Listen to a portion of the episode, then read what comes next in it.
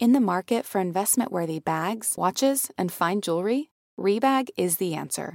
Rebag is a luxury resale platform where each piece is carefully inspected by experts to ensure quality and authenticity. Use Rebag to buy and sell finds from the world's top brands, including Louis Vuitton, Chanel, and Cartier. Head to Rebag.com to get 5% off your first purchase with code REBAGNEW. Shop today at Rebag.com. That's R E B A G.com. And use promo code REBAGNEW for 5% off your first purchase. The longest field goal ever attempted is 76 yards. The longest field goal ever missed?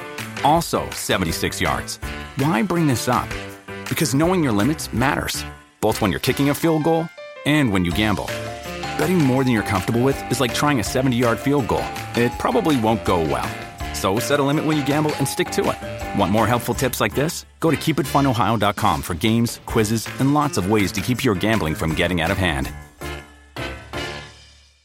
Mom deserves the best, and there's no better place to shop for Mother's Day than Whole Foods Market. They're your destination for unbeatable savings, from premium gifts to show-stopping flowers and irresistible desserts. Start by saving 33% with Prime on all body care and candles. Then get a 15-stem bunch of tulips for just $9.99 each with Prime. Round out Mom's menu with festive rosé, irresistible berry chantilly cake, and more special treats. Come celebrate Mother's Day at Whole Foods Market. Welcome to So Bad It's Good with Ryan Bailey, the podcast where we cover all the pop culture we love to hate. From the classic reality TV moments of the past and present to the latest Daily Mail headlines and everything in between. We'll dive into all the infamous and notorious messes you can't stop watching. I'm looking at you, Jax Taylor. I'm your host, Ryan Bailey. Who run it? You know you're acting like it down now. I tear the club up for show. This flow is gonna bring more dough. You know what you're acting like it down now. No, man, I say I run it, run it, cause I'm in control. Hypnotic, can you see a couple shots of Patron? I ain't you feeling nice? I get your eyes okay. Party pop, son, sis, coming with me tonight. I ain't so deleted, I ain't snapping and popping either. I'm bobbing my head, or I'm just standing there watching. I'm a hustler, I hustle. You can tell that I'm paid and I protect what I got. I'm in the house with my blade, niggas go. You know you're acting like it down now. I tear the club up for show. This flow is gonna bring more dough. You know what you're acting like it down now. You know acting like it down now. I tear the club up for show. This flow is gonna bring more dough. You know what acting like it down now. got together to do this music the more we became enveloped we just developed the fellowship through it it's no pretension it's friendship me nemesis is soon nemesis ain't for him it's just me you see to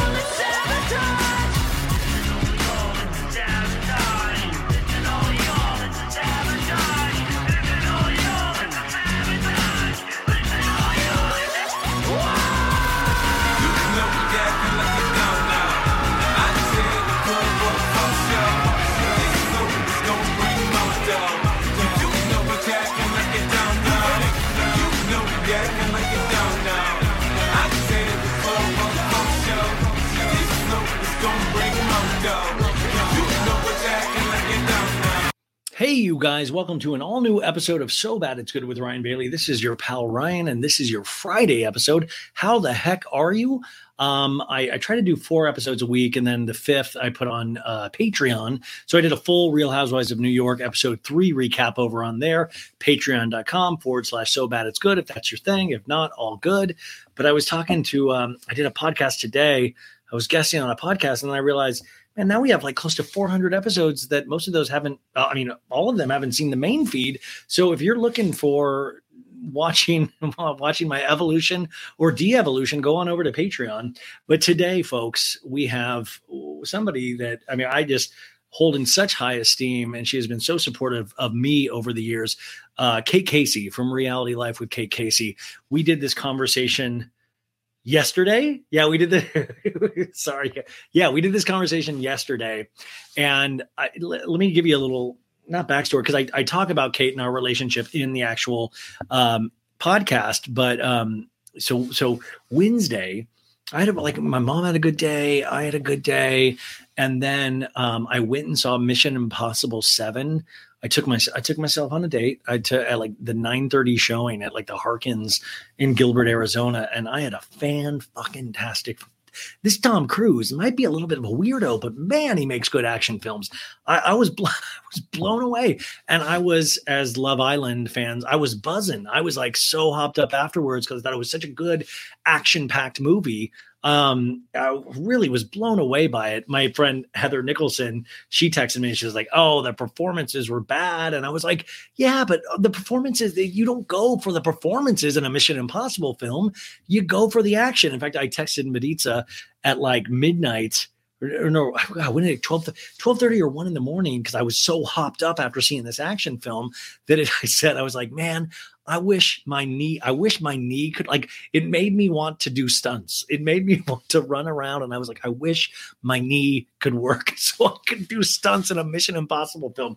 That's how hopped up on this film I was. But but then um I couldn't fall asleep, couldn't fall asleep. And then at three o'clock, my mom, mom had a really bad day yesterday, like an extremely bad day. And uh but you know, we we got through it. We got through it. Uh wait, sorry, you guys this is Thursday when I'm so that was Tuesday. Man, I have gotten all my days mixed up. But but what I'm saying is basically today, Thursday. So this was Tuesday night. Okay. Good podcasting, Ryan. Anywho, it's it's been quite a week, you guys. Man. Anyways, uh, my mom has had a better day today, and it was so great. My uh, my second cousin, my mom's cousin Connie, came in from Sonoma to visit uh, to to spend time with my mom um, this afternoon and evening, and it was just so needed. And I got to see so many photos of my family, like of my grandpa and grandma and their grandpa and grandma, and all these cool photos from the 50s, and all the guys just there with their stern faces on. Like you, you couldn't smile back then in the photos. And it just seeing my mom as a little girl, and it was just it, it just blew me away and just hearing all these stories and it was just uh, I don't think uh, I don't think Connie listens to this show, but what a what a what an amazing thing that she did coming out here, and I know it did us a lot of good, and, and really really was just fantastic, and a, a reminder of um, what family can mean, and also remember family isn't you know your your blood relatives. Family is what we make of it. Family is our friends. Family is you guys. We are a family. Not to get all cultish about this, but listen, you know what? Eh, we need to get cultish. We will. Um, no offense, Tom Cruise, but uh, I, it just made me really appreciate um, a reminder, and especially when things are tough. Sometimes you need that little respite because I didn't sleep at all. That uh, I guess it was Tuesday. Sorry, guys. I didn't sleep at all Tuesday night. And so yesterday I walked around like a zombie. So I did this interview with Kate at like 10 30 in the morning and I had not slept. And there is nobody. And that's why I'm so glad I know Kate because she was just able to riff with me. And so this goes all different directions. I mean, the, the latter half, we get into Bravo and stuff, but the first half, we're talking books, we're talking documentaries, we're talking personal stories. And I love when you kind of have that relationship with somebody where you can go anywhere. And Kate's so good that she will go anywhere and has stories about everything. And I just, um, so listen, I, that's what I love about this show too is that we'll go in all different directions. You know, we'll hit Bravo, we'll hit pop culture, but also we'll talk about our families. We'll talk about books we've read. We talk, and I appreciate you guys letting me go to those places. And I hope you can get some sort of enjoyment from this because I sure enjoyed it. And these are the con- kind of conversations right now that I need of just, just like, let's just talk about things that we love. And uh, like I said, it does get into Bravo and things like that. Um, but it was just so great because at the end, it was like I wanted to keep going. Kate wanted to keep going. And I just love things like that. So, of course, I know things that are happening right now. The Lizzo situation we'll be dealing with on Monday's episode. We got the Southern Charm trailer that dropped today. I'll probably do a separate YouTube video that will be in the podcast on Monday about the the Southern Charm trailer breakdown. And there's tons of pop culture uh, happening. But the cool thing about this is that we have show after show after show to catch up on all of that stuff. So basically, I hope you enjoyed this conversation, but also once again, I thank you for being here. You know, we build this day by day, we build this listener by listener, and it's really, really exciting for me. And um, I hope you stay with me. I hope you you stay with me, and uh, and we can keep growing together. And uh, yeah, I really didn't have that much to say, so this has been a it's been a quite uh, an evening. Just it's wild just looking at all these family photos. I am I am due just to go out and be silly. I I, I can't. I'm going to go back to L.A. for a couple of days, and I just uh, I need a little I need a little breather, um, and I just need to. Uh, it's hard to explain and I'm sure you guys know what I'm getting at, but it's hard to explain. So um, that's it, you guys. But I really do hope you enjoyed this conversation because I love it. And I love Kate Casey. You know her, you love her, you probably listen to her show, but if you don't, uh there's there she's there every day. She's she's reliable. She's amazing. And she's somebody that inspires me and somebody that has encouraged me every step of the way. And i think that is something um that's something that I'll always remember about Kate on top of how amazingly talented she is herself. So that's it, you guys. If you like this show, rate it five stars on Apple Podcasts and Spotify, all of that stuff. But I hope you have the best weekend ever. Um, I miss doing the Vanderpump recaps that you would get on Friday. And, uh, oh, but at the end of that, I'd always say, remember, it's Friday you got the weekend. The weekend is yours. Go drink something good. Go eat something great. Go hang out with your family. Check in with yourself. Go work out. Don't work out. Dance to dance to insane song. Not Lizzo, I guess. Uh, dance like nobody's watching or dance like somebody's watching. Just do whatever makes your heart sing. And then bright and early on Monday, I will be back with the pop culture roundup if I don't see you on Patreon sooner. Okay. Here she is, the one and only Kate Casey. You guys, if you have been listening to the show, you know I'm all over the map right now, even more so than usual. So I uh, I've reached out to people that I truly enjoy talking to. Not only do I look up to this person, I mean, I really truly credit this person as giving me inspiration for doing what I do. I think she is a legend in this business. Period. Uh, what I do admire even more about her is not only I love her Bravo takes, of course, of course. But what I think has been so amazing watching her over the past couple of years tune us in or turn us on into things that we should be watching that we might not know about. She has a newsletter that comes out, I believe, every Sunday that I look forward to every week. And if you have not signed up, sign up because it gives you a list of five or six things. And I consider myself up on pop culture and things to watch, but this there's always one thing that I'm like, what is this? And I'm like, sometimes, damn it, I, I can't watch all of this, but there's so much good stuff. And she makes it sound so interesting interesting and fascinating. She talks to everybody out there. She's talked to all the Bravo celebrities, of course, but she now is talking to producers, directors, the people that get inside these stories. I can't wait to see where she goes in the future because it is a constant uh, inspiration. And I will say, it's not it's it's it's inspiration. It's not something like your um, it never feels like competition because I could never compete with her ever, but it is inspiration in wow, look at what you can create. We always said in acting class, create your own content. And this person has been a maverick in creating her own content. When the industry goes right, she'll find a way to go left. I mean, I truly think if you do not add this to your roster, what a big mistake because you are missing out on the knowledge of so much great television and and stories that are happening right now. So of course you know her from the podcast Reality Life with Kate Casey. Here she is, the one and only Kate Casey. Ryan, that was so nice. I if I die tomorrow, will someone just like play that? If you die tomorrow, they're gonna think I killed you, Kate. Like they're gonna literally play this audio on some weird Dateline episode or some show you would cover on HBO Max, and they're gonna be like, Ryan Bailey talked to her the day before and predicted her demise. Have you ever daydreamed like I have that you will at one point appear in an episode of Dateline? Not as like a, It's a not like as an expert, Daydream. but like I know somebody that maybe uh, like I want to be in an episode where it's like, oh, I went to school with that guy, and let me tell you something. my worst nightmare is if I like my worst nightmare is finding out what people actually think about me on a Dateline episode. If they're like, he was obviously creepy. We all knew. We all knew. We always talked about it behind his back. No one would ever say that. No, no, Uh, no one would uh, ever say that. I bet there are a bunch of girls. If you were eh, like on an episode, uh, the, a bunch of girls from like acting class would be like, "I totally had a crush on that guy." Uh, I I sweated so much through acting class that I really find that hard to believe. And, but, and Kate, I was in acting class with Armie Hammer, Joe Manganiello. I was in the acting class with all those dudes, but also like all like Whitney Cummings. I had like a big baller class, and I was the least successful person in my successful class. And that was always so brutal to show up every and everybody would talking about what they're working on, and I'd be like, I worked here during the day today. Well, because you had a real, you had to do a real job. I had that experience when I took classes at the Groundlings. Oh my god, you took groundlings? I would I did because- seen- I had a like a day job, and then I would drive all the way from Orange County to take my classes.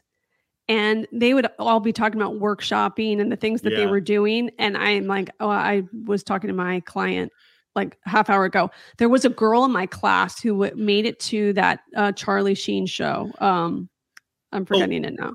Uh, uh Two anger management. Eh, Anger. no, uh, the one the before two and that. a- two and a half men. Uh, no, the the Two and one that he was like on his big that- one. with Jon Cryer. That one. Two and a half men. Okay, two and a half men. So she was on the show, and I could never get past that. I was like, she is so boring. She has no personality. but then I thought, I think that she had like the perfect TV sitcom body. Like she was like Yeah. olive oil, like just a string bean. And knowing how much weight television puts on you, I thought maybe she just is like the per.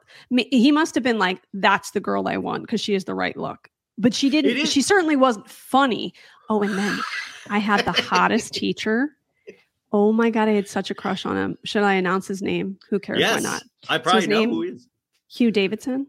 Yes, yes, I know Hugh. Hugh actually, I watched him when he was in Sunday Company because my friend Nick Wagner was in Sunday Company with him, and that's before you get pushed up to the actual Yes. groundlings. And I remember seeing him. I would come to every Sunday show that Nick was in, and I would see this guy, and he looked, he just looked just like a very handsome guy. Like I even No, knew. He's like, oh my god, he was so guy." handsome. But I felt like I was the only one who was in love with him. Okay, so he was my my teacher, and I just had the biggest crush on him. And I did something that's so embarrassing. Across the street from the Groundlings, there was an Italian restaurant, and I went with my friend Nikki, who I worked with, and we're sitting there at the dinner table. And she's like, "Well, how you know how, how are the classes going?" I go, "I gotta be honest with you. This guy, I have the biggest crush on. He's my teacher. He's so hot. He's so funny. I'm like going on and on and on. Okay, He's right there.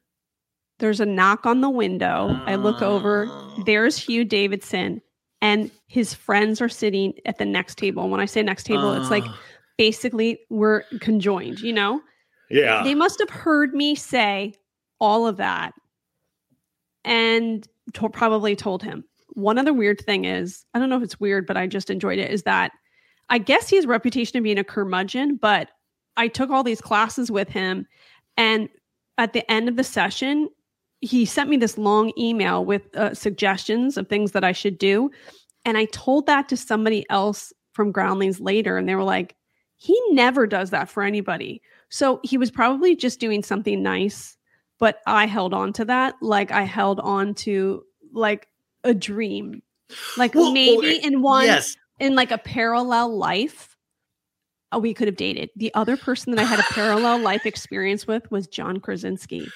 I went to um that cafe on third. What was that called? Where everybody went toast. Okay. Oh, so I went to toast Oh, yeah. with my friend Kathleen. Kathleen was in town and we went with her sister to lunch and John Krasinski was like a table over. And I felt like we were looking at each other. This was before he, like, obviously met Emily Blunt and fell deeply in love and is the happiest person in the world. But in my parallel vortex dream, I pictured myself talking to him outside of Toast, and then we ended up together. Do you Oh, have I- anybody like that where you it was like this parallel vortex world where you envisioned Oh. yourself with somebody? I mean, isn't that I, I feel like I mean, just to be honest, over the years, and I think this is the danger of social media, is that you will you will imagine your I've imagined my life with thousands of people. You know, like when you're like you're like, I wonder what that would be like. Like you you have Yeah. these imagination things. It's like, you know, the fantasy about winning the Powerball. You're like, where would this go? And I think the thing True. is sometimes I am so um uh I will you know, sometimes I am not the most confident person. So even in the fantasies, I'll blow it somehow. I'll be like, yeah, but then, then she'll find out. She'll find out that it's like not an act, and then they're going to be annoyed. Like I'll have those kind of where it's like tempered by reality. John Krasinski, by the way, uh, I remember he first moved to LA. He lived in an apartment by Toy on Tie on Sunset. And my friend Patrick was engaged to this girl, Jordy. And I remember he moved in and he was all flirty with Jordy. And we were all like, who's this guy? And he had just gotten the office. And we remember just thinking he was so cocky. And we didn't really like, he didn't Oh, talk to us really. But well, listen, we were guys like upset that he was like talking to somebody else's Jordy. girl. So, yeah. And she thought he was the cat's pajamas. And obviously, you know, he's turned out like you know he's had a decent career but i re- we just remember being really and then you're like that's a fucking dude from the office like that's and we just saw his career explode but he was very i remember being upset that he was very charming that upset uh, us Well, he's really, really smart. That girls just love a guy that talks about English literature, or le- or at least I do. I don't or know. bravo bravo's the other big thing they love a guy that talks bravo i'm joking I think they Uh, do. um, I d- don't you do you find that women go bananas once you can discuss the shows that they love? I bet they do. I think for like half a half a second, like half a second, and then it's kind of like, oh yeah. I, I think there is that that sounds good in theory, and then you get into it, and then you see how much I actually do watch these shows and pay attention to them, and then it gets eerie. I think it switches over from like I'd much be I- read a lot of books and stuff like that, but I would much rather be considered book smart than Bravo smart, even though I'm proud Yeah. of loving Bravo.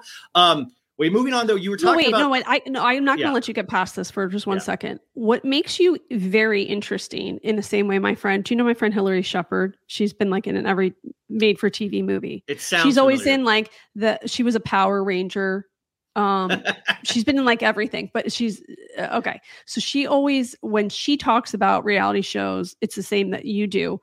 You guys have an interesting lens because you spend so much time watching people's uh, picadillos and studying their personalities as an actor that I find your observations are so interesting. Like I am looking at them through the lens of like I think of myself as a cultural anthropologist, but actors have to spend so much time studying someone's personality and their mannerisms that your your perspective is so interesting. I think. Well, no, I mean, I appreciate that. I, I will say though, I was talking about this yesterday in regards to Nene Leakes. Now I know you Yeah. are colleagues and friends with Carlos King, who just did that two-part interview with Nene, and I was going over all of the notes on the Nene Leakes interview, and I was I was making that point was that you know there is a certain star quality about certain housewives or people in general that even what I love about Nene is even if I don't agree with a with I I would say like 40% of what she says, at least she has a strong take. You know, there's like when people Yeah, have strong have to, takes. sure. Yeah. But a lot of people, how many housewives have we seen come and go that didn't land because they didn't have a take? They were happy Yeah, right. to just be Mhm. there in the background. And I think that's what takes to really set you apart on these shows, even though it Mhm. can cause long-term pain, like we've seen with Nene. But I um, but also um, sorry, just to get back because I was thinking about this. Where do you get your drive, Kate? Like that's the thing I always wonder when I talk to you because um, and also on addition to what Mhm. you said earlier about your um about write uh Hugh writing you this letter and you held on to this. Um I mean, no, no, no. I I'm saying but we, I'm but I surprised. think Don't be surprised if I'm buried with it. I'm not kidding you. No, I mean we all do this. I remember being on your show for the first time, and I held on to that because I didn't have my own show at the time, nor was that even in my purview. Like I wasn't even thinking. But I remember holding on to that. Well, if I got asked on Kate Casey's show, well, at least that's something good. And you've always been encouraging to a lot of these podcasters out there. Will always, you know, you'll always get brought up about you, you being encouraging to other people. But what gives you your drive? Because you talk about, I mean, the, you make it look easy, but you, it's struggling every day. You know, Mhm. you, you're having to push yourself up, and sometimes Yeah. it's so hard to do that when so much other stuff is happening around you. Where do you get this drive? I always feel like I'm at the bottom of the hill. I always do. And I don't know how it happened, but I have this thing where anytime I feel like I'm kicked down, I find the fire to get back up. It's almost like I use something that happens that's shitty as as a reason to like propel myself even further forward it's like this game I have to play with myself all the time. Like I get discouraged all the time, or uh, like I get overlooked for things. And I try to turn that feeling of disappointment or feeling overlooked or, um, you know, uh, uh, basically overlooked into an opportunity to challenge myself. So I kind of play that game in my head all the time. My inspiration, I'm just tireless about the pursuit of um, figuring out someone's personal story. I just feel like I have always been fixated on people's stories from the time I was really little. And I've said, um, I've done this like Saturday series of my podcast where I tell more of my personal story. That's And what I I- was going to bring up. You've started to actually share your own personal story, which you had not been doing previously when you first started. And I think that's so fascinating. Well, I felt like after seven years, maybe I should tell people a little bit about myself and maybe they would understand more about like why I uh, or why I'm interested in certain interviews, uh, the lens through which I look at life. And I've kind of realized in that process from the time that I was little, I had like a totally dysfunctional family. And even as a little girl, I always used this weird coping, coping mechanism, which I recommend to people.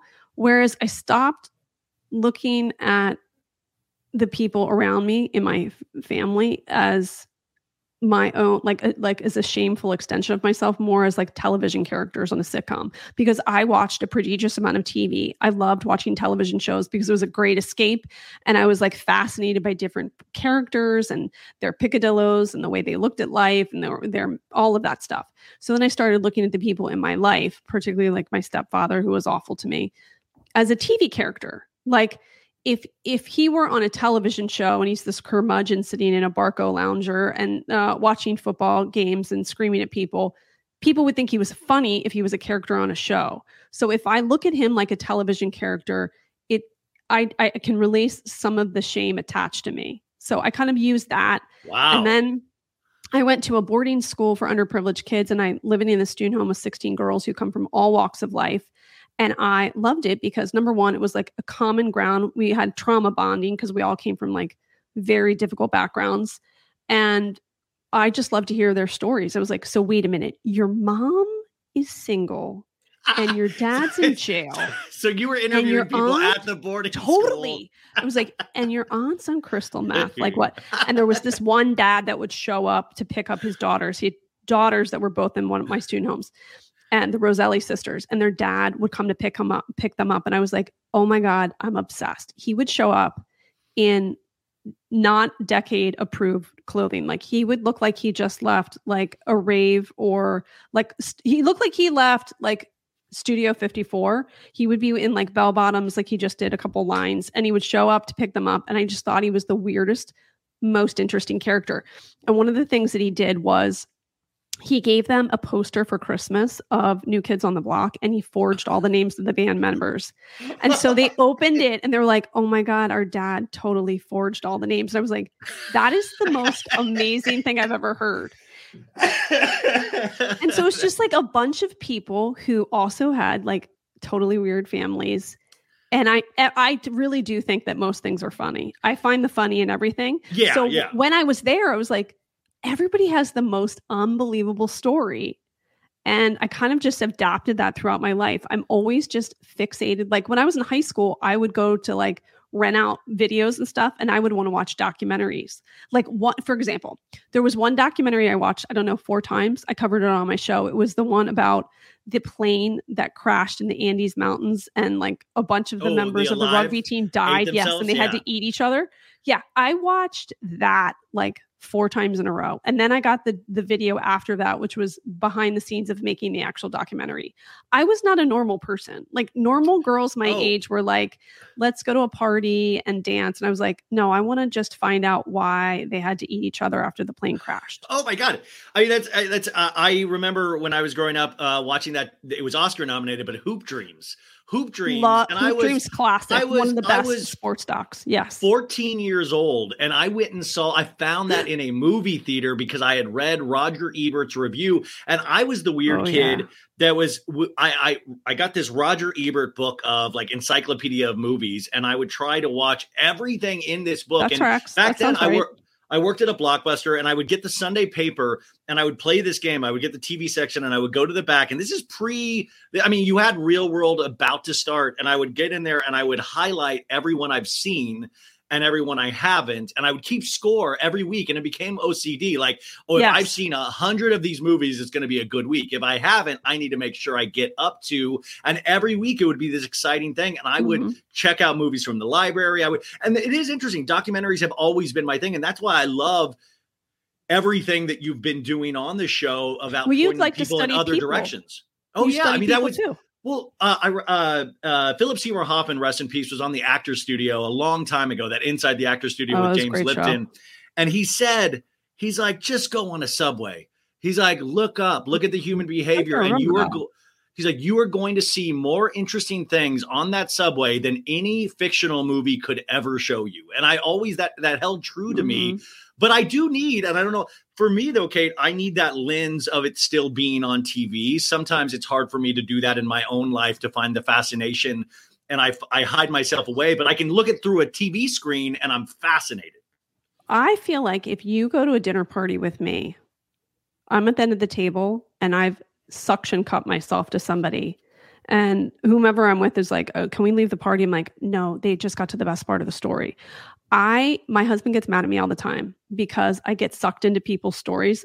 I was on um, Balboa Island and I went into this store and my husband's like running, like driving around the block to try to find a parking spot.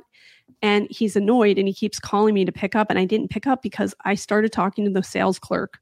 And within 15 minutes, she's like, I've never told anyone this before. And then proceeds to tell me that her mother's boyfriend went to Mexico and shot her father.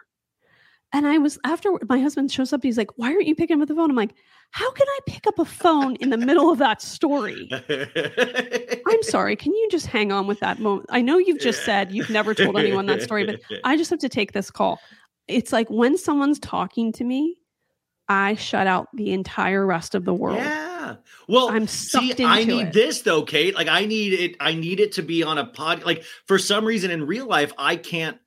I'm not good at this. Like I, I, I even noticed that about myself. Is like I, I don't get into conversations with strangers. I don't. But on Well, do you- this, can I ask you a personal question? bubble. Yeah.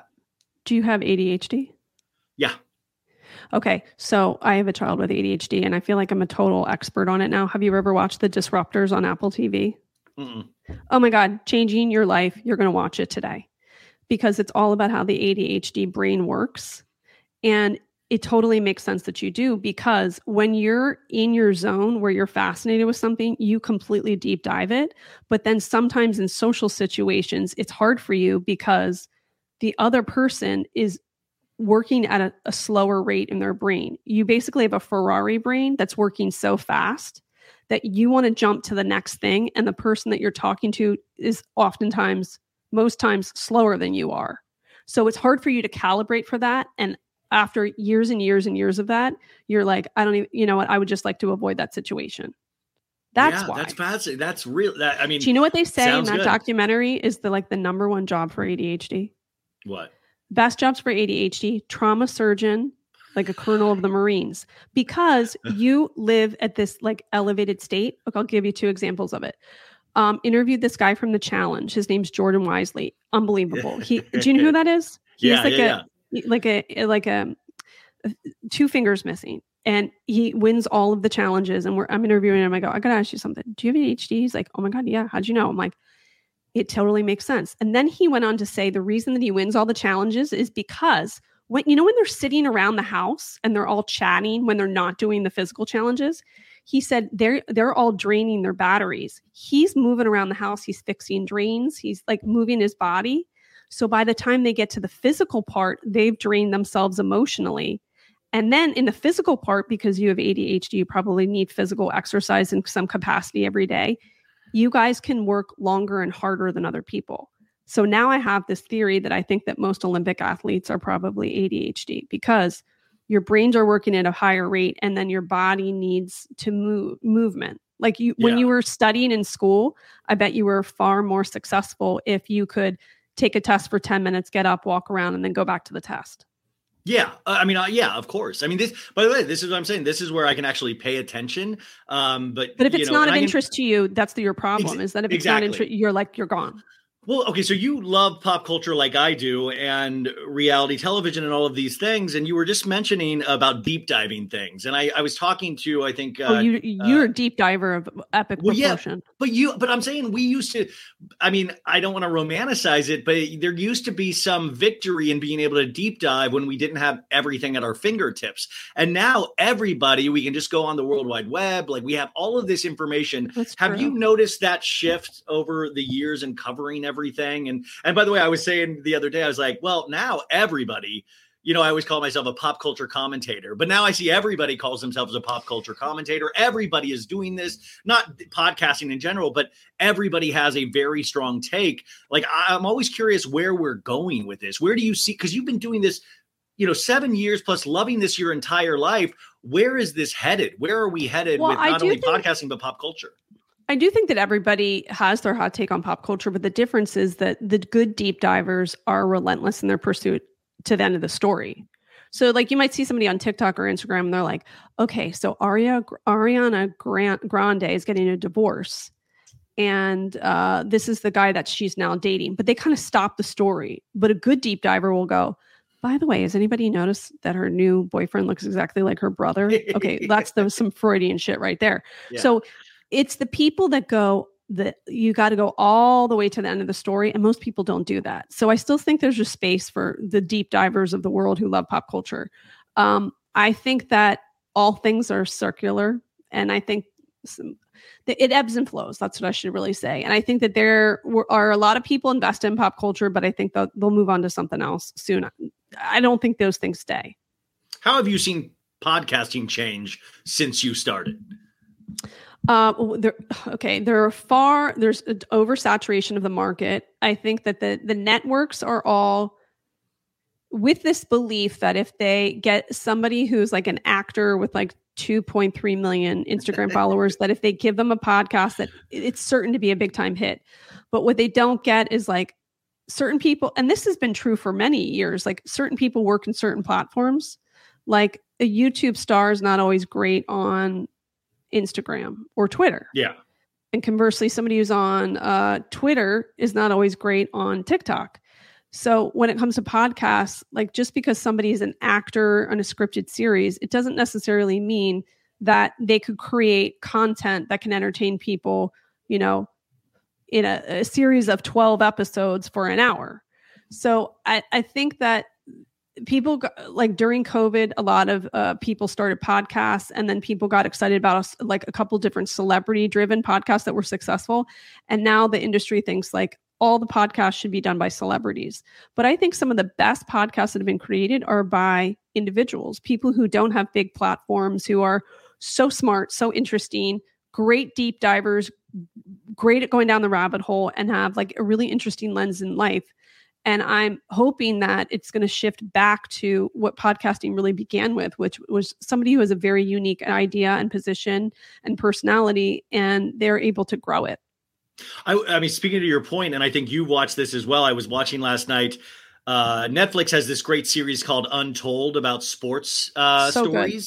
And I was watching the one on uh, Jake Paul, Jake Paul. who is who is now a professional, well, like getting to be a professional boxer, but he obviously started on YouTube. And I, you know, the first twenty minutes is talking about his ascent and his drive with his brother Logan. And I've never been the biggest Jake Paul fan from what I've seen, but it was very interesting, and that's why I love documentaries as well. Was that it was interesting to watch, like, oh, this is how he started. This is where and they were telling a good job at that story, but also that's interesting too. Of like yeah, not everybody's good at everything. And it's interesting then when somebody, you know, is hugely successful on YouTube and then tries to become a boxer and actually is becoming successful in marketing. And people thought it was a joke. They're like, this Oh, guy's yeah. not going to be a boxer. And he turns out he's like unbelievable. Wait, two things I have to tell you because I think you're going to be into it. Um, I know I'm jumping around, but I just know you're going to No, this is great. By, and by the way, you guys, this is what we do. And I hope you're enjoying this because this is the conversation I need today. So, Okay, number one, I just interviewed this guy who hosts the show Survive the Raft. It's on Discovery. It's basically a bunch of people they put on a raft for 21 days that leaves Panama, and they have to like uh, they're trying to like win money, but it's this observe. It's like a social experiment because they're filming them on this raft, and it was a 50 year old experiment done in 1973 that they are redoing. Anyway, the point of the story is the host is really the story to me. Okay, so this guy graduates from high school, tries to become an actor. Then it like doesn't work out for him, so he goes to Darfur and works in a refugee camp working with kids. From there, he enlists in the military, becomes a Green Beret, does two tours, Afghanistan and Iran or Iraq over 6 years. Leaves the military, goes to University of Texas and decides I want to play football, but has never played one game of organized football.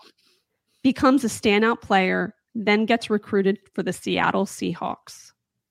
And is now like a TV producer. wait, Kate. So you're saying if we want to make it as TV hosts eventually, we got to go to Darfur, then we got to go to like, Green I mean, Beret. story. And Yeah. And they made E ESPN made a documentary about him called The Long Shot. Oh, what he was it also about sports? wait, doc- I hate sports. also Love the- sports documentaries. He was also the guy that told Colin Kaepernick, "You should really kneel." I'm not kidding you. He's okay, like so he- you he's like the this guy. Forrest Gump. He's like the Forrest He's Gump Forrest of Gump. Yeah. everything. Like he just uh, Yeah. wow. Okay, That's so insane. His name's Nate Boyer. Got to look him up. The other thing that I think you're going to love.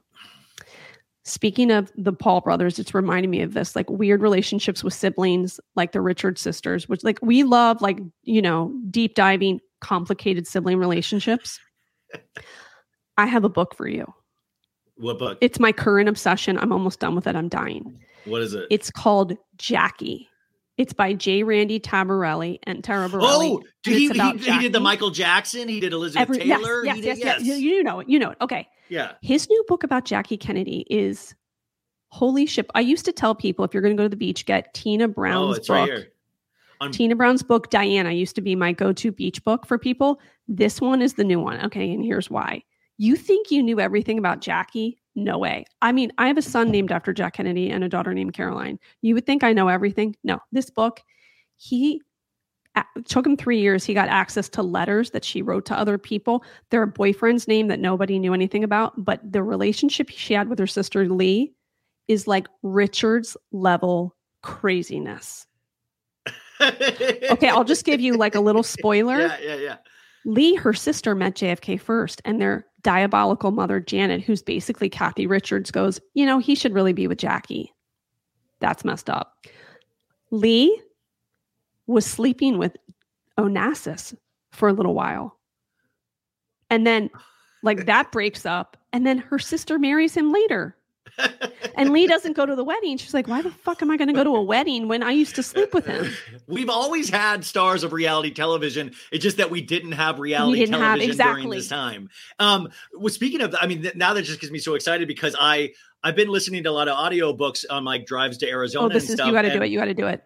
I listened to Paris Hilton's autobiography, which I'm sure, you know, she who knows what she wrote, but it is interesting. She was talking about Bethenny Frankel being her nanny because, of oh, course, Oh, yeah, you know, right. Yeah. Kyle and Kim, and she was talking about Big Kath, which was, you know, her grandma, and you know, her grandma. She was shipped over to Big uh, Big Kath, Kyle and Kim, and Kathy's mom when she was going rebellious, and you know, just be imagine being under the tutelage of Big Kath. If you know any stories about the Richard sisters, you know how instrumental Big Kath, their mom, Well, was. I got I mean, what a for you. training ground. yeah. I got something for you, my friend Carlene.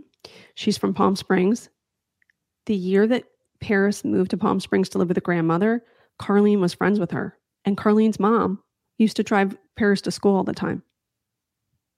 I I gotta tell you, man, that that that memoir of Paris Hilton actually changed a little bit. That and the YouTube documentary on Paris Hilton that came over the pandemic changed how I view Paris Hilton to be like. But I feel like she's just scratched the surface. I feel like the book that she writes in 15 years will be better. Like I feel like don't you feel like that with so much every one more. of the? Well, but she okay, but yes, that's but true. even like if you think about the Bravo celebrities that like put out their book, like I was thinking about Lala's book the other day, Give Them Lala, and I was oh, like, that book's totally irrelevant now. I said, well, that's what I I said at the time. I said, I this book is great. It's fine if you're like like Bravo and like her, but I and this was when she was still with Randall. I was like, I can't wait for the book 20 Yes. years from now when she's done with Randall, when she's done, because that's going to be the real story. This is just a warm up. Like Paris Hilton had already Yeah. lived an insanely full life. So I was kind of like shocked because most of us don't live that kind of high profile life that get, Yeah. I mean, she off to the wilderness camp. But anyway, oh, I got a book for you.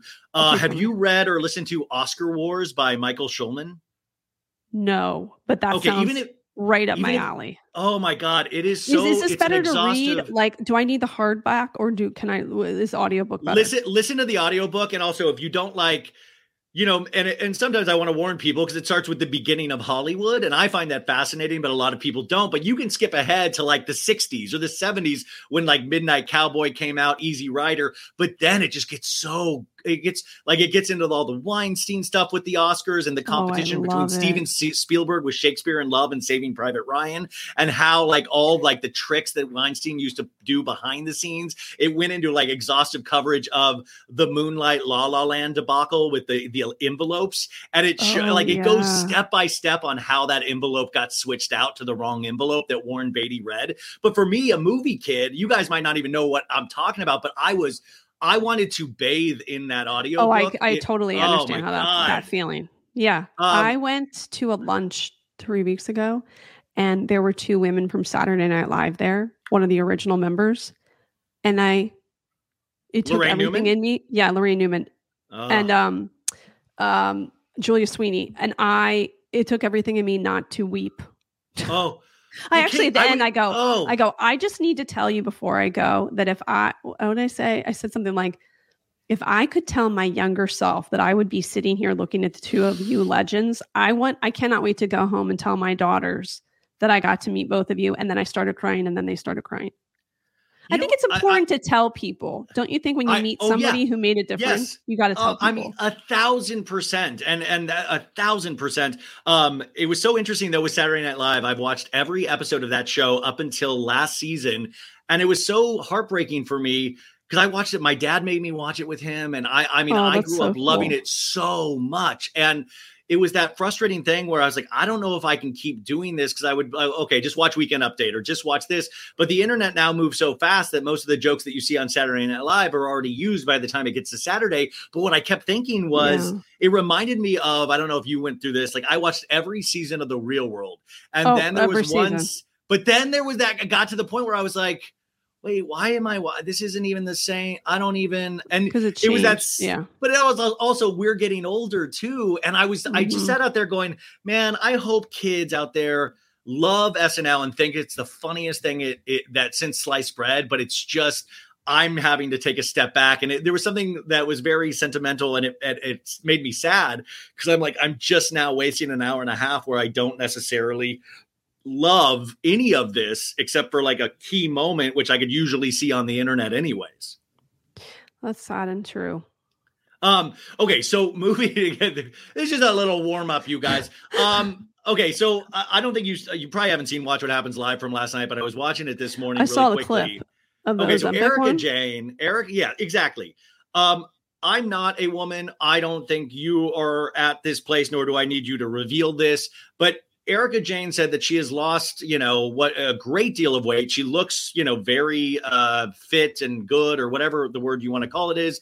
And she said it's not Ozempic. She said it's going through menopause. And then I led me down a rabbit hole Well, of reading about stupid. men- That doesn't. Yeah, that, that That's- does, life doesn't work out that way. I, I think Okay. here, I'm as a former crisis communications expert, I would say to all of these women, just because someone asks you a question doesn't mean you need to answer it.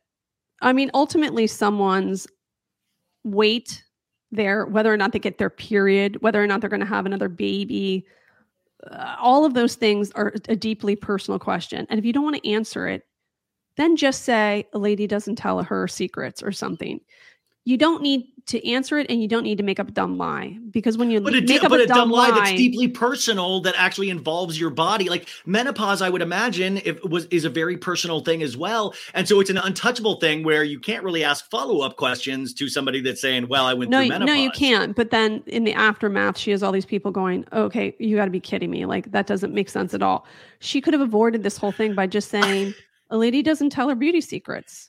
Yeah, just because someone, this is a life, life, life thing. I tell my kids this. I'll tell you. I'll tell clients that whatever. Just because someone asks you a question doesn't mean you need to answer it. And conversely, answer the question that you want to answer. If someone asks you, "Did you murder your brother?" doesn't mean you have to answer it. You answer the question that you want to answer. So you go, I've always loved my brother. You Yeah. are in control of your own life.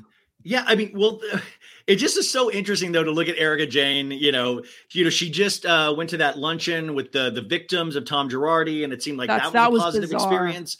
That I mean, that's bizarre, but oh, of course. And you know, Kate, did you ever find this out? Because it was right around the time that they said they picked back up cameras for Kyle and Mauricio, and I was like, oh, please don't say this is going to be filmed for the picking back up cameras, and that's why this is happening. Do you know if this was for Uh, I think- the, I the th- picking back up cameras? I think what happened is similar to Vanderpump Rules, where something gigantic happens and they have no choice but to follow that story. If they hadn't followed Mauricio and Kyle, it wouldn't have made sense. They have to because that's a, apparently part of the season is that they're having these marriage problems. So if you Yeah. have something big like that happen, you have a responsibility. So what happens a lot is I think a lot of the producers and the crew members are like, ah, the t- the three four months our contract is completed. Now I can move on to my next project or take the vacation I wanted, and then something happens. And unlike scripted TV, like you have to keep following these people's stories, and then you find yourself you're like working, and then they're probably pissed. They're like, I hope I'm getting paid for this. But you Yeah, have no, to I mean, follow that. No, completely. like, wait, but what- Kyle what- has a girlfriend. I wonder though. I don't I have no reason to believe this, but my own intuition. Do you think it's possible that maybe Morgan is like a sober companion? And I, I say that because Kyle has talked about her sobriety a lot. yeah, year in, she like, the last year. year anniversary. Yeah. And I believe Morgan, I don't know Is much about well. her, but what I've She's heard sober as she's well. sober as well. So is it possible that people are jumping to a conclusion? I think that people that from my understanding, if they're in a sober program, that's a deeply personal thing. And they don't always want to announce that. And so is that impolite of people? It is, I don't but know. it's it's it's like your Erika Jayne thing of like um a lady never tells her secrets is that even if that is the case it's not something but I will in in where I don't think that is true is that you know this Morgan Wade has a burgeoning career that I don't think she would be able to stop and be a sober companion and travel around like there is something yeah, but more maybe but I think she has be been mis- sober for a long time. Like they, I think they say in your first year, they don't recommend you getting into a big relationship or having a new job or something like that. A big, a big life change. Maybe she's been sober for a while, and maybe Kyle now wants to make a docu series about her because she's been so instrumental in helping her with her sobriety. I'm just saying, what is that a possibility? It would is a like- possibility I would I also feel like shit if people were like making all this commentary about a relationship that didn't actually exist. I, but I also think that this could just be a special friendship that is not a sexual relationship. Like, I mean, I could Absolutely. I also, 100%. if you are going through marital issues, I have gone through marital issues. Mm-hmm. You do look for people that are not friends with your actual so spouse. true. So and true. so it is like, of course, and we know Kyle always loves country music. Uh, you know, it, it obviously seems like a special friendship that Kyle needs. I don't really care, but it is interesting because the conversation of uh, sexuality is now coming up more and more on Bravo. And I know you were just on vacation, so you haven't caught up fully with RHONY. But in one of the recent episodes, Jenna Lyons, who I know a lot of you guys knew, oh, I've before, I interviewed didn't her know. before. I've interviewed her before. For what? She had a show on um, Max. It was about her her new business that she had she was starting. So I interviewed her for, it- for it. Was it I was it a good show or was it? It was good. Like, it was interesting. Yeah. I think that she's like such a. I, at first, I was like, I don't know how that's going to work on Real Housewives. Also, because like we had private conversations like before and after the interview where we she was like asking me what what she should watch, and I got the impression like she doesn't watch Real Housewives at all. So that was like okay because I I just find her to be incredibly fascinating and quirky Yeah. in a way that she's almost like the most interesting person in your art school, right? And so she's like fascinating, but I didn't know how it would mesh with all the other women. She almost like needs her own show. Well, that, that so that's yeah, oh, exactly, and that's uh, I mean, I don't want to say anti-housewife, but she is that housewife that is pushing against these. You know, she's very honest. She's like, listen, I I've never really done girls' nights and sleepovers unless it was a romantic situation. She's honest about it, but it's also interesting being the one that all of these ladies already know. So they're already Yeah. coming in with these assumptions or wanting to impress her, and she's just like, listen, I'm just me. Oh, I'm not. She doesn't come off bragging. by them. You don't oh, she- roll with the crowd that she's been rolling with for all these years. Like she with Beyonce. She There's dressed not- Michelle Obama. Like, I mean, yeah, they- like you know. there's nothing they can do. The best thing that they can do is just be themselves. She seems like the kind of person who's like, I love the fact that you are weird in your own way. Yeah, I mean that's it. And I love I love seeing that. I love I I'm still totally digging her, but it's fun to watch the other ladies' reactions to her. You just don't want to get too in the weeds with that. But it is that thing with first seasons of Housewife shows where I'm leaning in and I'm still at that place where I have like I was talking about Tamra from the OC the other day. And I was saying, you know, when I look at Tamra, I think about all the seasons past of Tamra. So all of my thoughts mm-hmm. and feelings go into when I look at Tamra on screen. All these RHONY ladies, I don't know them, so it's all new. Each my week I'm like, okay, It's my that's favorite. interesting. I love it. Yeah, you you I keep telling the audience like you lean in a little closer. I'm more willing to hear their stories and when I get an answer of why the behavior is the way it is, I'm like, "Oh, sweet, that's why." Oh, Sai That's why. Sai It's like a puzzle piece. poor. Yes, exactly. Yes. But with Tamra and the OC and a lot of these long you know it. You know the whole shows, story. Yeah, you know. and that's why it gets frustrating because it gets Mm-hmm. almost like uh, this is a show, and you're in the OC. You know all of these ladies. By the way, I the OC seems Well, so flippin' do I know small because all you It is small. Do you know Jenn Patan- Jenn Pedranti? Jenn, I don't know her, but I remember Bronwyn telling me the season that she was hired. Oh, they're looking at me and this other woman. At that time, her Instagram handle was like Kodo Mama Five, I think. and she was like, yeah, she's like a yoga instructor. So I'd heard about her a long time before, but she lives um, in Coto, which is um, it's it's not close to here, and plus our kids would never. Here, here's the thing about OC. I've said this before, and I'm sorry if uh, other people have already heard this, but to, to, to kind of explain it.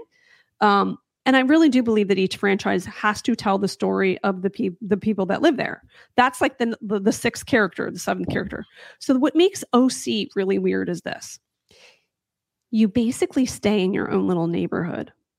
Very few people go. It's like it's similar to New York. Like if you're in New York, you kind of stay in the Lower East Side, right? Like you wouldn't he- hear people hanging out in Staten Island if they live in the Lower East Side. It's just weird because they just stay in their own pocket. So you which we saw in Real Housewives of New York. The ladies complained when they had to go to Leah McSweeney's side of town. To- absolutely. So it's the same in the OC. So like people who live in Laguna Beach would never hang out with somebody in Coto de Caza because that's 45 minutes on a highway.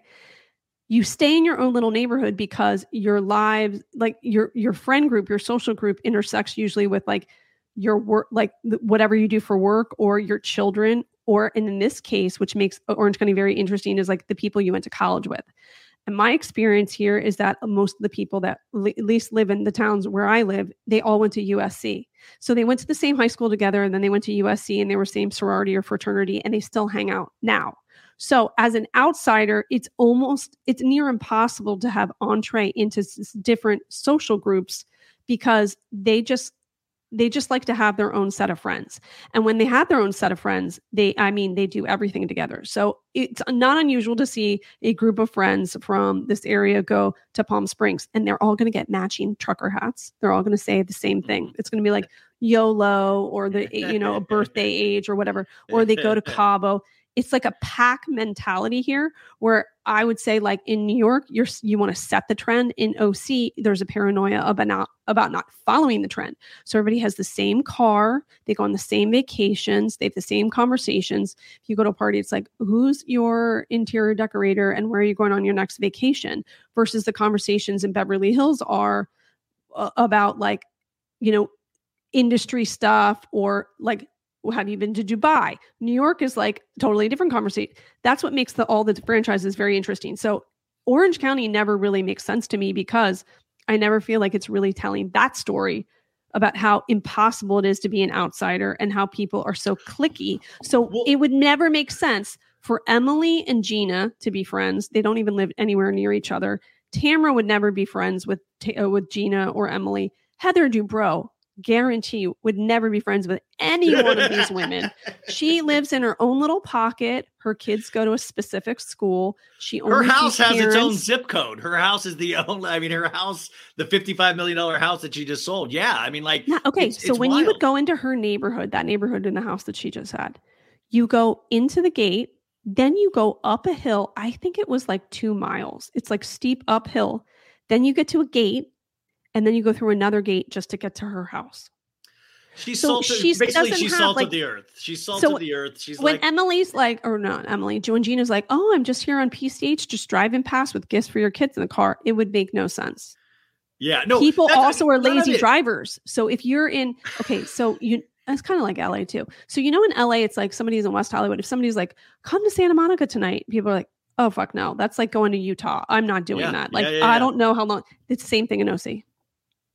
Um, that's that's incredible. But you were talking earlier about I mean, in reality, though, Real Housewives of Orange County, the first season was kind of like that because it did show the click, and there was an outsider. Awesome. Remember, we had the so outsider, uh, Joe, yeah, Joe, Jo De La Rosa, uh, and but also still- Kimberly. Kimberly was the outsider because she was trying desperately to ingratiate herself into that Coto de Caza tennis club, and she was basically bot like not botching. I shouldn't say that, but like modifying her body to look like the quintessential Orange County housewife. Remember, she had the breast implants that were way too big for her tiny body, and she had the hair extensions. And when she left the show, she completely changed her look. She cut her hair, she dyed her hair darker. I think she took her implants out.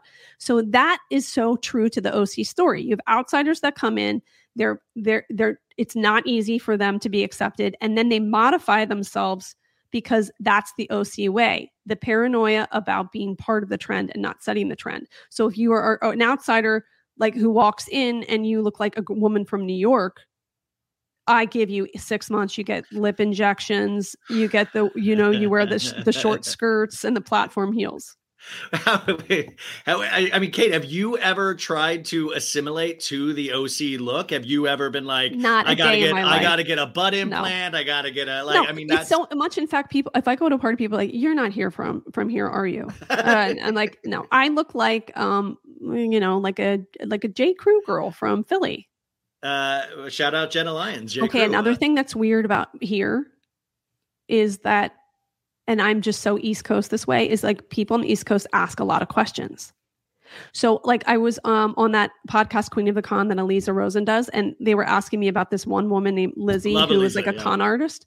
And I go, OC is perfect for a con, and here's why. Nobody asks questions. So, when I ask questions, just as you would, people treat you like you're interrogating them. They're like, well, why are you asking that? So no one asks questions. So you could move here and make up a totally fake life which I is love... interesting because the people that go on real housewives they think that they can do that and you're like no no no there's oh, the internet uh, like people it, will find out it's wild how many people want this celebrity, this specific celebrity of being on reality television without realizing a lot of people are going to jail lately. A lot of people dig like people don't realize like we deep dive everything. And, th- and I feel like it's this momentary lapse of judgment of momentary Instagram fame and then completely having every bad mistake you've had in your life dug up, people zeroing in on what makes you potentially annoying immediately. I mean, I don't know if it, the cost risk benefit, like, I don't think it's there anymore. Like, I mean, who here is, I mean, we're, we're not going to see somebody like Bethenny Frankel for a very long time in terms of selling their liquor brand. I mean, maybe mm-hmm. Kyle on Kyle Cooke on uh, Summer House, maybe, but not to mm-hmm. the level of that so you're you're saying I just want this momentary, very specific kind of fame that reality television brings. And I think sometimes people think that is so much more worth it than stable family, stable this, stable that. Well, yeah, I just saw this Instagram meme. It said being famous on Instagram is like having monopoly money.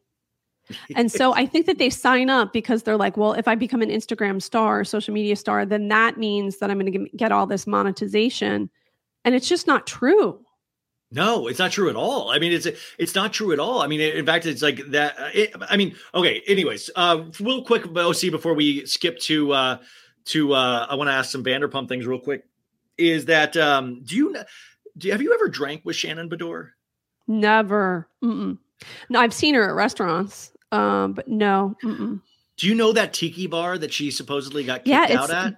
Like a quarter mile from my house. Yeah, I hear it's yeah, like kind of a ratty. You, I hear it's like a ratty. It's ratty. It's in yeah. like a little strip area. I'll tell you exactly. what else is in it.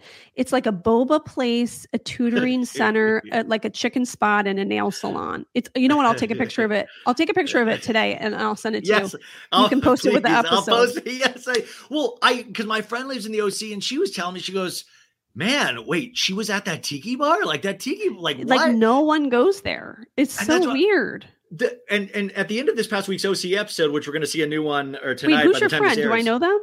Uh, no, her name's Millie, and her and her mom live there, and she is always out and about with her mom, and always bumps into Shannon Beador. Like she bumps into oh. all of these ladies. Well, tell her and, to say hi to me if she. oh my me. gosh, she I will. She actually I'll makes probably, really cool vases. She'll like see me at CVS or something. I don't know. Um, see me. I'll actually tell her today, but she. uh I just get this impression uh, of Shannon Beador that like last week she like was like you can't talk about John Janssen and took her mic back off, which I think these things need to be stapled to the housewives. It really does. Like I'm like, what is this secondary I've, life that they have potentially? Okay, so my experience with her, I first met her like years ago outside of Gulfstream, which people who listen to this sh- my show or live like I, I'm there all the time. That's my favorite place. I don't go anywhere else because I'm a loser. I'm like one of those people that like has a certain thing they like to eat and they eat it all the time. I'm just boring like that. So my experience with her is she was still married at the time. That was my first experience. And she was with the kids. And I went over and said hello. And I felt like her, her eyes were darting back and forth. And I wondered at the time, imagine yourself if you were like, you know, studying actors and you met somebody and they're with their family and they just start like darting their eyes back and forth, your impression would be they're paranoid, right? Yeah. That, that's what I came across. I was like, I'm just like introducing myself and saying hello. And I I wondered at the time, is she like this for all people that are in the media ad- or media adjacent? But it seems like over time, it seems like I just think she's like that all the time. I think oh, she's totally. just like a, I, I think she's like, like a frenetic. Her. She's like a frenetic energy. I think. I, I but, like but that again, though. I, I, that's why she's great. And I remember I interviewed um, Doug Ross and Alex Baskin years and years ago, like beginning of my show. And they said that when they were interviewing her, she was just like a character. Like she was like very angry. I think they said in the meeting because like she had ordered Christmas cards and there was some screw up and she was like complaining about it. Um, it, it felt very authentic to them. I, I think, and I've talked to casting directors where they're like, you know someone's not right if they the like they walk into the interview and they're like you are not going to believe what's going on because you know they're kind of like playing it up. But in shannon's case she really was like she was frenetic and then she was like i'm just so fucking mad and like kind of like rift where they were like that's a window into if we film her all the time that's what we get yeah, and also so it gives this good foundation for you can go any which way with it if you have an actual totally. person. But what I also like about Shannon is that you know as much as she tries to protect, like she obviously is very sensitive woman, but you know the way she lets Tamra back in her life, even though like there's like Tamra is like a machine to me. Tamra is like her love is the show and her on the show. For her to say that she's best friends with any of these ladies, I think is so false. And uh, the way these ladies buy it, it cracks me up because like Tamra is Tamra. You see it. It's right there, like you see Shannon. But Shannon, there's something so frenetic well, you know and sensitive that she buys. You know what it. I liked about Shannon too? It, remember when she was cast, what made her interesting too was like she lives in this house in Crystal Cove, which is by the way the same neighborhood where Heather just had the house with this like through the three gates. And she has this beautiful home in this very like surface level area, but she was like consumed by crystals in the corners and garlic. She like there is a segment of women, and especially where uh, she lives, where they think they know more than doctors. Like there's like like an alternate cure for everything, and I like that that they cast her for that reason because there is a segment of the population that is like that, and it, how fascinating to be that wealthy and then to have like Crystal like Yeah. Eh, you know I We see all the these, Eastern like, medicine. Her doctor kept showing yeah up. all that remember? stuff but but also the way she would fixate on something like i need eight bowl like lemons in a bowl i wish they still leaned into that part of her a little bit more like all I think it's hard, though. It's- things it- that she does But it's see when you have a show that's that many seasons, I think it's hard to actually get into the minutia of personalities like we can with RHONY right now. And I think that's like sometimes the unfortunate thing when you get a show that keeps getting, you know, it's like rolling down the hill and picking up steam. Um, I mean, I will say this season for some reason they're really trying to push Gina with all these stories, and I feel like they're just throwing things up against the wall and seeing if something finally sticks for Gina. yeah and for me, want- I'm like, you slowing the story down. I don't want anybody to lose their job. I want to be very clear about that. However, No, I'm not saying let her go. I'm just saying it feels I weird. but I am saying she doesn't really work with the show. But we've said that from the beginning, and it just I know got no like. one's listening to us, Ryan. I don't know why. But like. Emily Simpson, I feel like fine. I feel like Emily Simpson has like. she. But I don't think See, she. I. I think now I think she does. Like after uh, uh, this season, I'm like, oh, Emily has found her footing. It took five seasons, but it's finally fully there for me. I mean, I, but I, I think really her enjoy her. but it seems like her personality is like I just want to um prosecute somebody. I don't I still don't understand her marriage with her husband. Like are we just pretending like he's like an okay person now? And I really don't see a, a lot of her mothering. Like I don't know any of her friends. I don't like well, uh, come her on. We, sis- we you remember see her her sister was her surrogate. Her sister was her surrogate. I want to Oh, I would like forgot about that. bring that back like bring her back i want to see i don't really know anything about emily's life and taking your daughter to a modeling class because you want to make your daughter a model is not really telling me the story of who you are Oh my god, I love that. Um, okay, I could talk OC all day, but I, are you good for a couple more minutes? Are you good, or do you Yeah, have to sure. rush? Okay, no cool. I you did at the very end of the heat of Scandal, you got one of the best interviews with the executive producer of Vanderpump Rules, Alex Baskin from Evolution Media, which also does OC Beverly Hills. What was your? I, I don't not need your overall take on Scandal, but what was your impression of him knowing Mr. Baskin through the years? Um, did you get a sense of where he was at? Was it excitement? Was it no he Oh was my God. exhausted yeah, Yeah. he was exhausted and okay so before the season started we had lunch and i brought it up in the interview i was like remember when we had lunch and you were like yeah i just feel like uh, i'm gonna have a lot of time and i'm gonna be able to relax and like i and then it was like a couple weeks later they started shooting and then this this bomb drops and it, his life is far crazier than you would imagine as an executive producer. So he's taking calls all the time not just from the talent but from the network from his crew. He is so dialed into all these different characters that it's very hard for him to shut off work. Like he really doesn't have a life. And so when something of this magnitude happens it was like a 24 hour a day job almost. Like he didn't sleep a lot. There was always a new development. So once it kind of got to the end of the season of filming then all the like the social media coverage and all the news stories and the he was getting texts nonstop from people from different corners of the world he hasn't even talked to in a long time like what's going on with ariana and tom?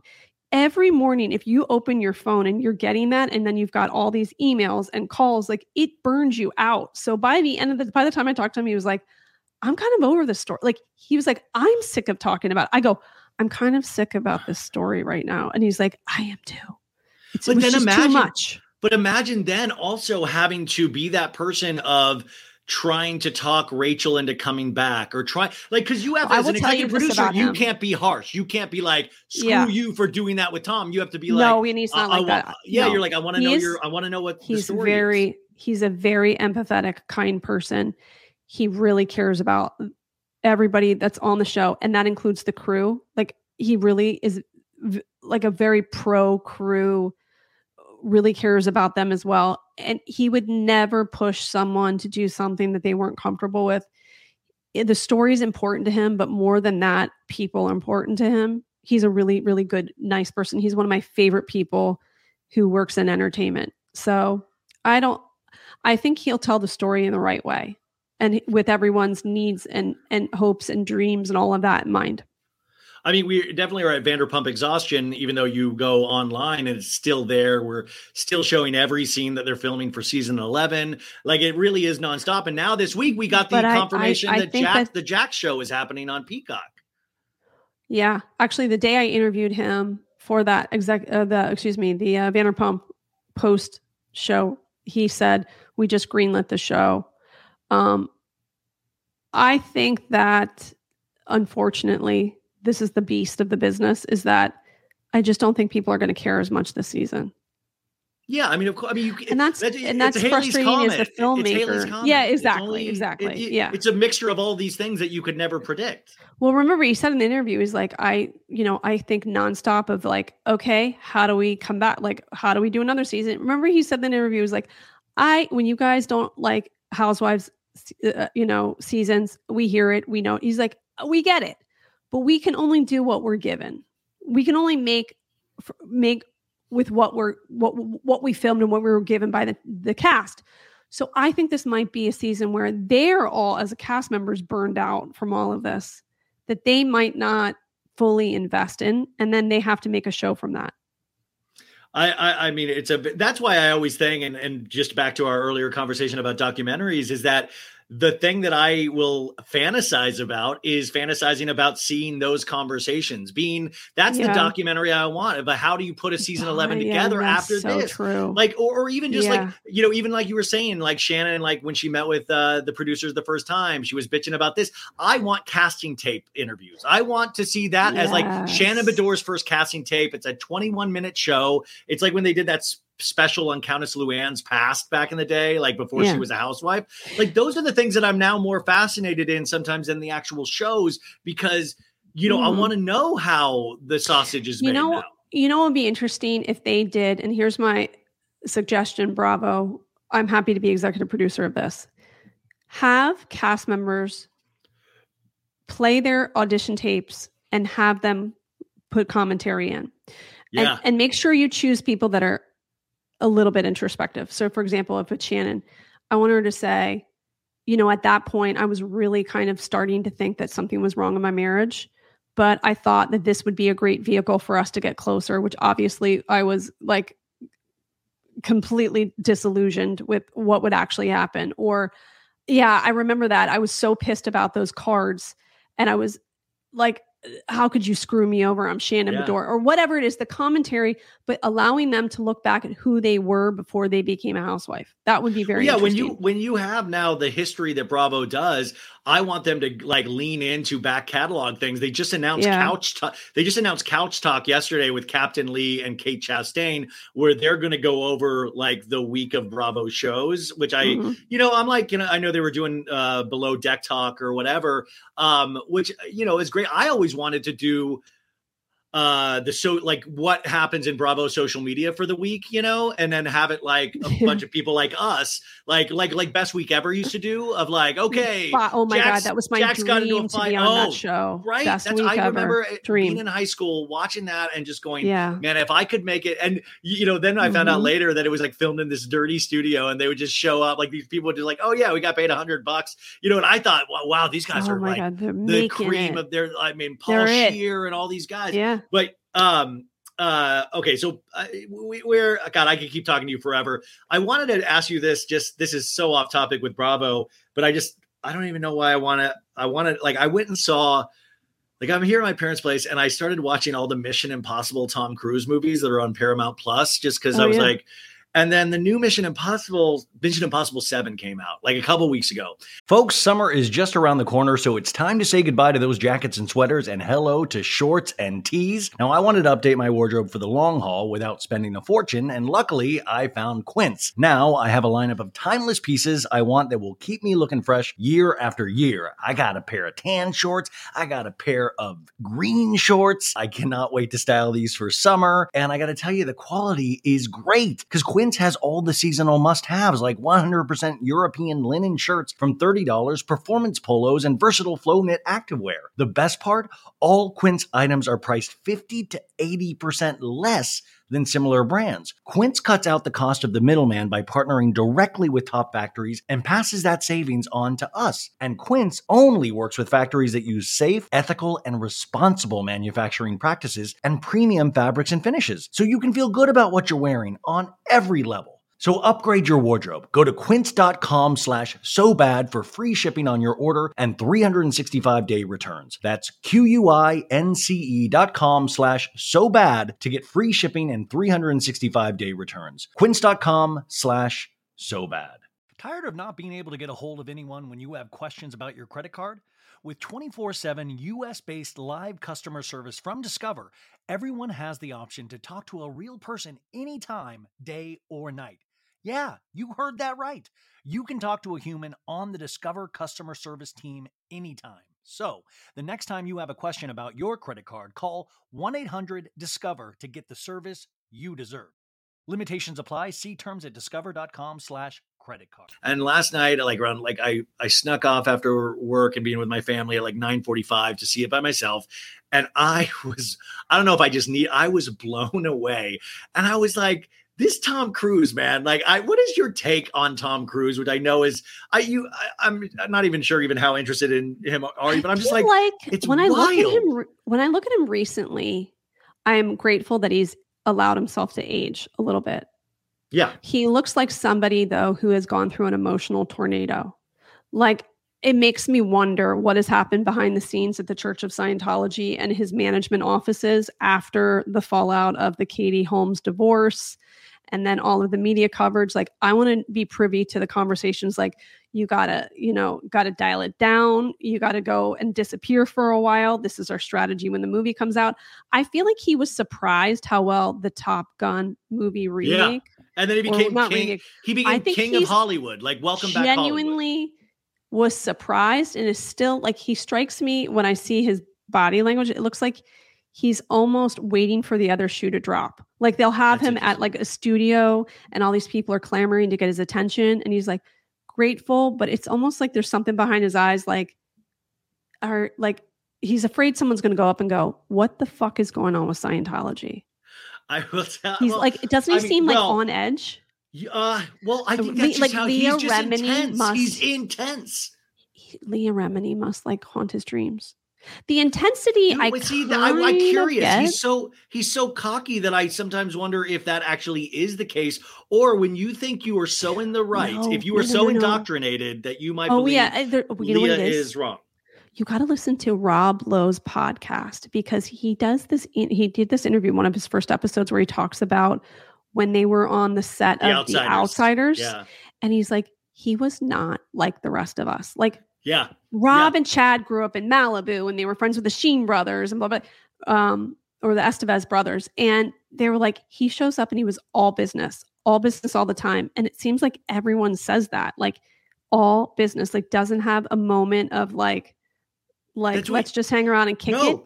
So imagine that personality and then the indoctrination. Like there's no hope for you. Well, and also, you know, it's like I, I remember back in the day, if you're old enough to remember, like the Tom Cruise gay rumors.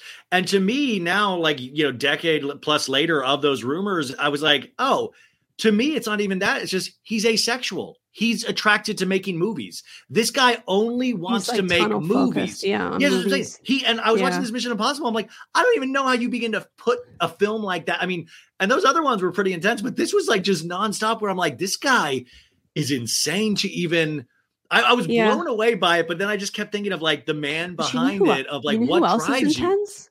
But he, I think he has humanity to him, and he's funny and all of that. But I was listening to an interview that Ben Affleck did with the guys from SmartLess, and they were talking about Matt Damon, and he said even as a kid, Matt always talked about directors and producers all the time, and he would only pick projects according to who the director was. And Ben was like, "We're literally like just trying to make thirty cents. Like it's a made-for-TV movie," and he's like, "Well, no, I really, you know, you got to go with the director."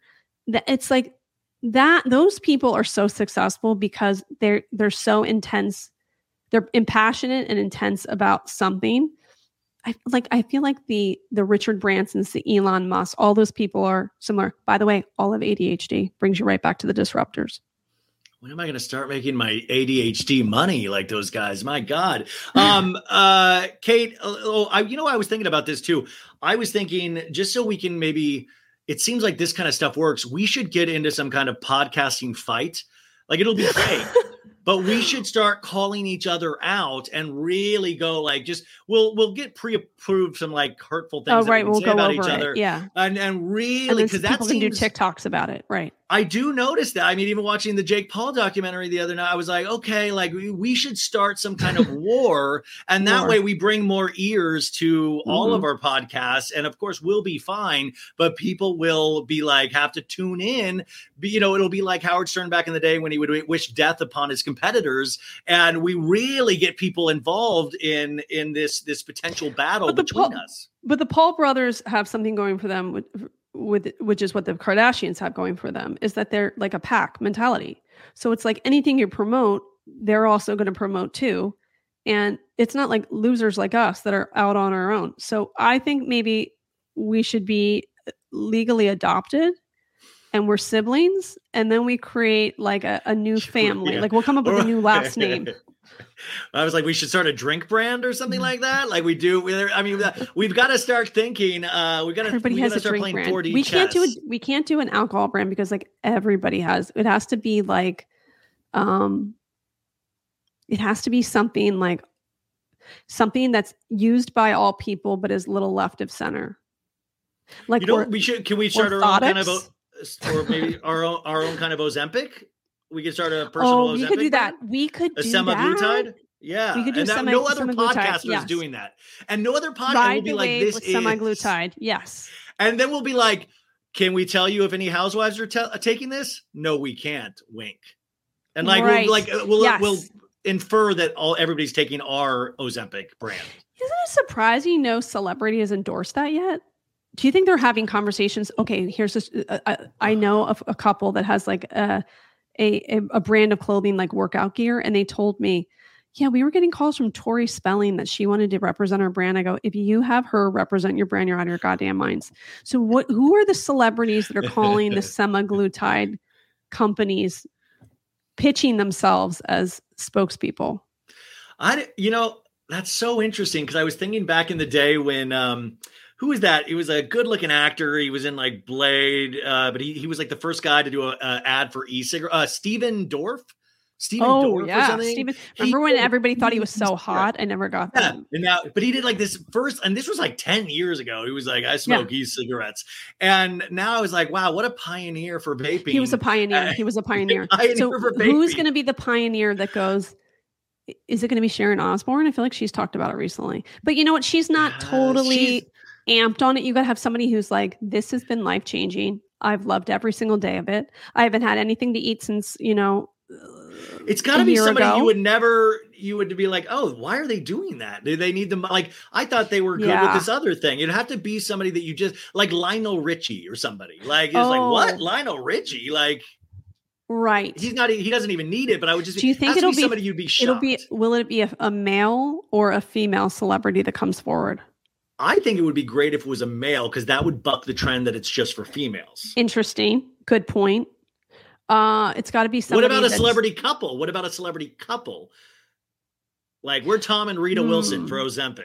I feel like the Osmonds could do it, like Marie Osmond and like the Don- and Donnie or something. I, I feel, like, they would Marie be- does. I feel like they would beg to do cla- it. I feel like they would Marie beg does like every weight loss thing. Wait, what, what about John Valerie Gosselin? Bertinelli? John Gosselin, he's back in the John news. Gosselin. There you John go. Gosselin would be like, you know, back in the day, I put on some weight due to stress. but, That's a great know, idea. That's a great idea. Yeah, Well, Kate because and also he, he's got a new girlfriend, so he I now know he just came out with like- that. He just came out Yes. with that yesterday. Did you watch that Dark Side of the uh, 2000s? That episode with the the, The Vice one? story? Yeah, I did. I did. I still have not gotten to the bottom of like what happened to Kate Gosselin and the bodyguard boyfriend. Like, were they having sex? What's happening? That period of time, that period of time when he started wearing uh John the Ed Hardy shirts and he was hanging on the boat with Christian Ajajaji or however you Oh, say yeah. his name, and he was dating the girl that the the was it the the gossip reporter that The also then went on to date Lindsay Lohan's dad. Michael Lohan. She like went off the rails, and I think she had a baby with Michael Lohan too. Her name was Kate something, and I believe she had some alcohol issues. Oh, but I just remember a that disaster. Right. All of a sudden being a huge fan of that TLC show before I did any. I mean, this is so long ago, and then all of a sudden to break up, and I had their book Multiple Blessings. Like I was a real fan, and then all of a sudden he's on a boat smoking cigarettes and drinking vodka Red Bull with an Ed Hart. But, I was like, but at the same insane. time, but at the same time, you're like, that makes sense because if you had been married to her, you would have done that too. And that horrible haircut, and then they lived in the dinky house. Well, I watched it because they lived in Hershey, which is where I went to boarding school. Oh, and I was like, why would anybody want to do a reality show in Hershey? It's like so depressing there.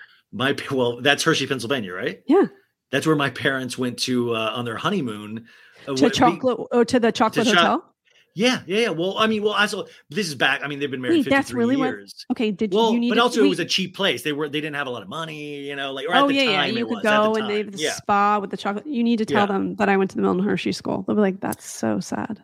I was like, you went to, anyways. Um, Kate Casey, you are the best. I, you know, thank you for just going everywhere with me today. I needed this conversation for my soul. It, um, uh, the reality life with Kate Casey. There are like four episodes a week. I'm telling you. Also, sign up for Four, that no, six. newsletter. Now I'm doing Si- six episodes. Sorry, guys, six episodes. There's Yeah. a newsletter that I want you guys all to sign up for, especially that I love. I Yeah, really highly recommend this newsletter. What else is coming up? Are you doing Well- BravoCon this year? Are you doing? Well, I Um, asked to be a moderator, but I just don't know if they're going to ask me. I hope they do. I'd love to moderate a panel with producers. Um, the, by the way, the, the the the newsletter is at katecasey.substack.com, and I'll tell you why it's also good is that you can go back and look at archive lists. So if something doesn't like set with you this week, you're like, eh, like a, go back to older weeks because there's something you may have missed. In fact, I have an That's so episode this week where it's uh, like what to watch this summer, and it goes back. It's some things that people may have missed. Like, by the way, Oh. did you watch Who Killed Robert Wone? Not yet. No. Oh my God, Ryan, you have to watch that this weekend. You know do what you know what else I that's that you do you know what that No. do you know what that's about? Somebody that killed Robert Wall. Robert Wone, uh, just the here's the net net. He is married guy. He lives in Northern Virginia. He works at as a general counsel for AirAsia. He stays in the city to with his friends because he was working late. So he gets to their house at about 10 o'clock. It's his friends who are uh, two men, they're married, and their friend who I think is like polyamorous with them. And by 11 20 or something, there's a call to 911 they're like there's must have been an intruder our friends in the guest room and he's been stabbed what makes this even more strange when the night when the responders show up those three dudes are in crisp white robes freshly showered Oh, their friend God. is upstairs with a stab wound but there's no blood anywhere where And this is on hell- Peacock. Is this Peacock? yeah peacock where's the blood why are they in robes Do- wait, does it answer it or is it is it left open? they give you some theories so you can think about what you yeah okay Also, you know what I responded to too was that Wham documentary on Netflix. so good right what a bright, shiny, and also very interesting to happy, think about. Yeah, to think about George Michael, what happens afterwards. Because if you watch Yeah. his documentary called um, what is it called, Older or something like that, um, it's a you know not a companion piece, but just how dark his life got after this. And Wham was such this bright and like him finding his voice and how he could write music. And I just thought that Mhm. was that blew me away. I love origin stories of watching somebody take something and just watch it explode. So cool. But Have you ever Kate watched the, Casey. Have you ever watched the Dolly Parton one on Netflix? No, no, I, ha- I love Dolly Parton too. I don't even think I knew it was on Oh there. Oh my god, no, think. you got to watch that. You got to watch that. I cried. Okay, two things. I'm gonna tell you two docs I cried about. The Dolly Parton one on Netflix. I ended up interviewing a lyricist, like a, a woman who wrote a book about all of her lyrics because it, she's fascinating. Dolly Parton.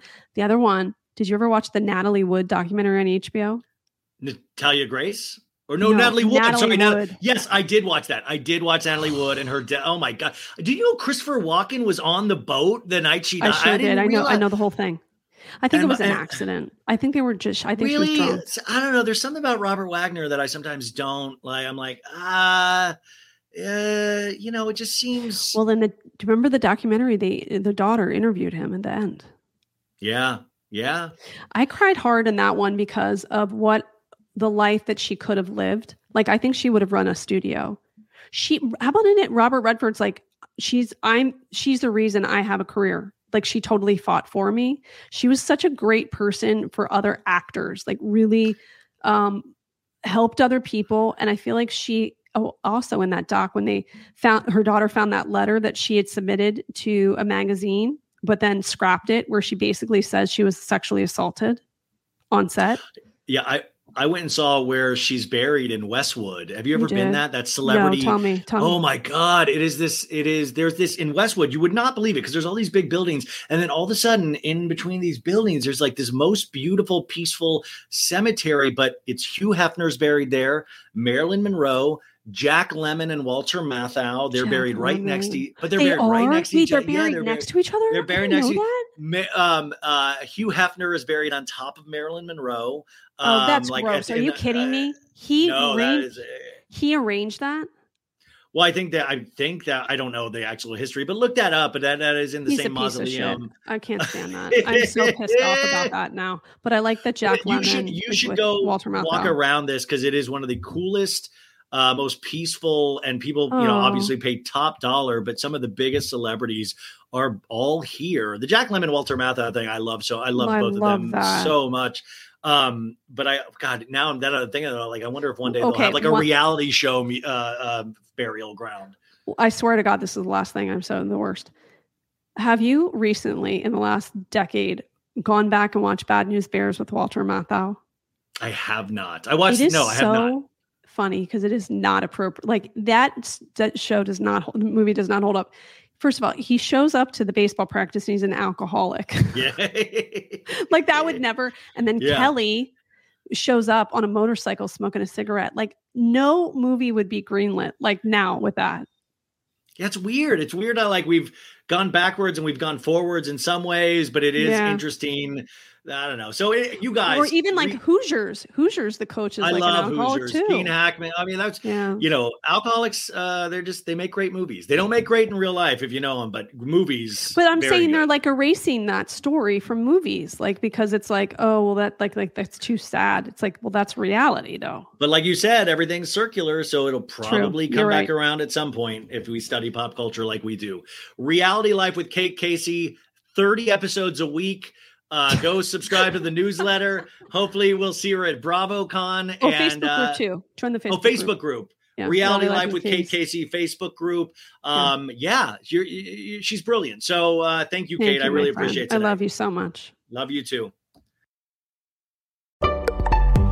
Betches.